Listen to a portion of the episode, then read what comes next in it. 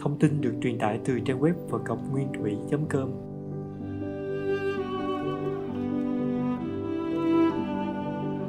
Làm thiện thế nào để thật sự có phước đức?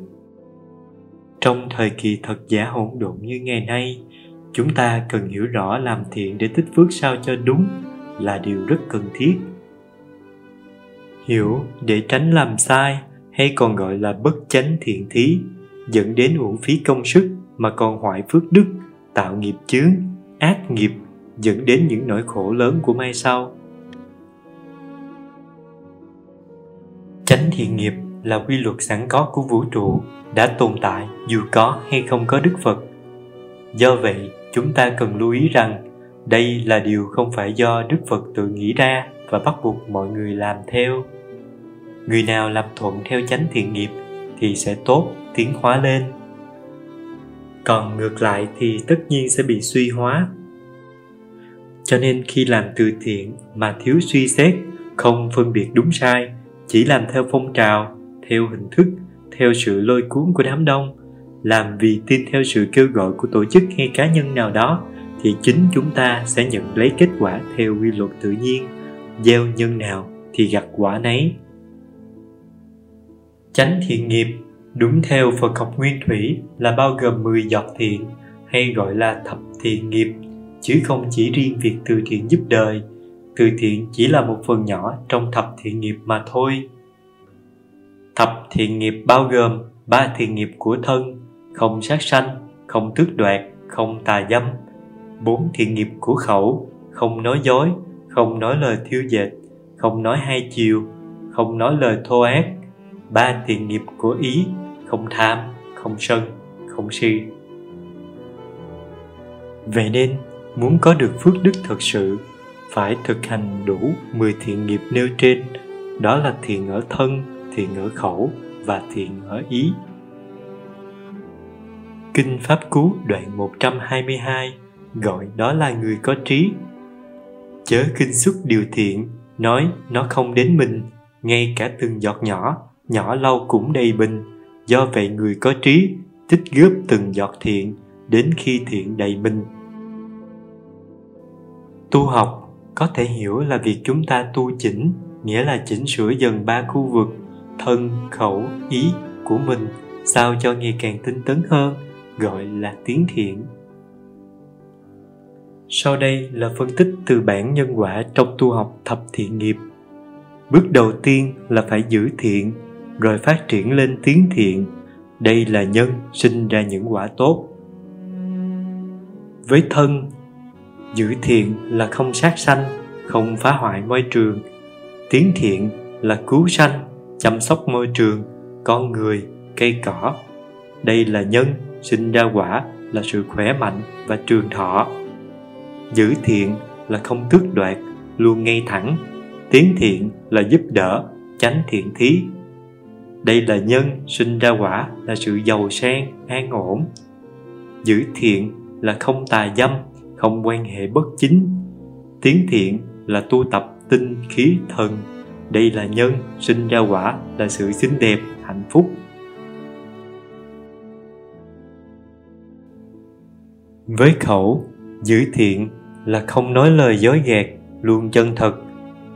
Tiến thiện nói lời chân thật mang đến lợi ích cho mọi người. Đây là nhân sinh ra quả, là uy thế và tiếng tâm. Giữ thiện, không nói xảo ngôn, theo dệt. Tiếng thiện, nói đúng sự thật, giúp mọi người hiểu được vấn đề.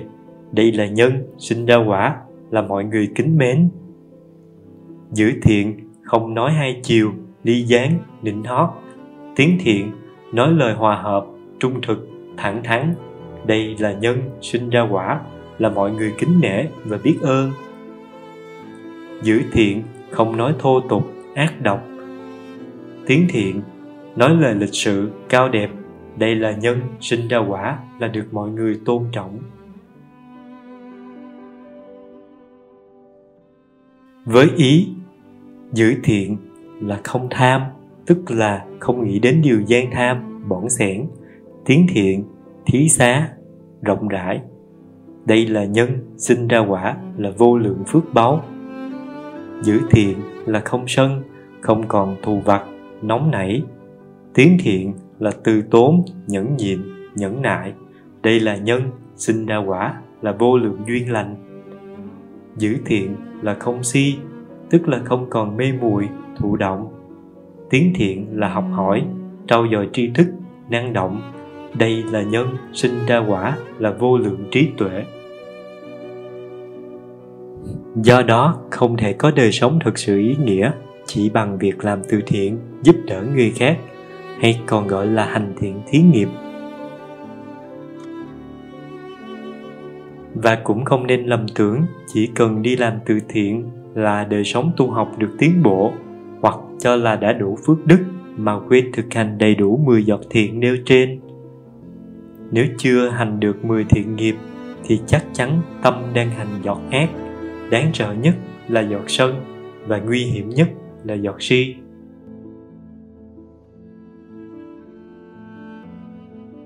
Trong Kinh Pháp Cú, Đức Phật dạy, chớ khinh suất điều ác, nói nó không đến mình, ngay cả từng giọt nhỏ, nhỏ lâu cũng đầy bình. Đừng như người si dại, tích dần từng giọt ác, đến khi ác đầy mình. Kinh Pháp Cú đoạn 121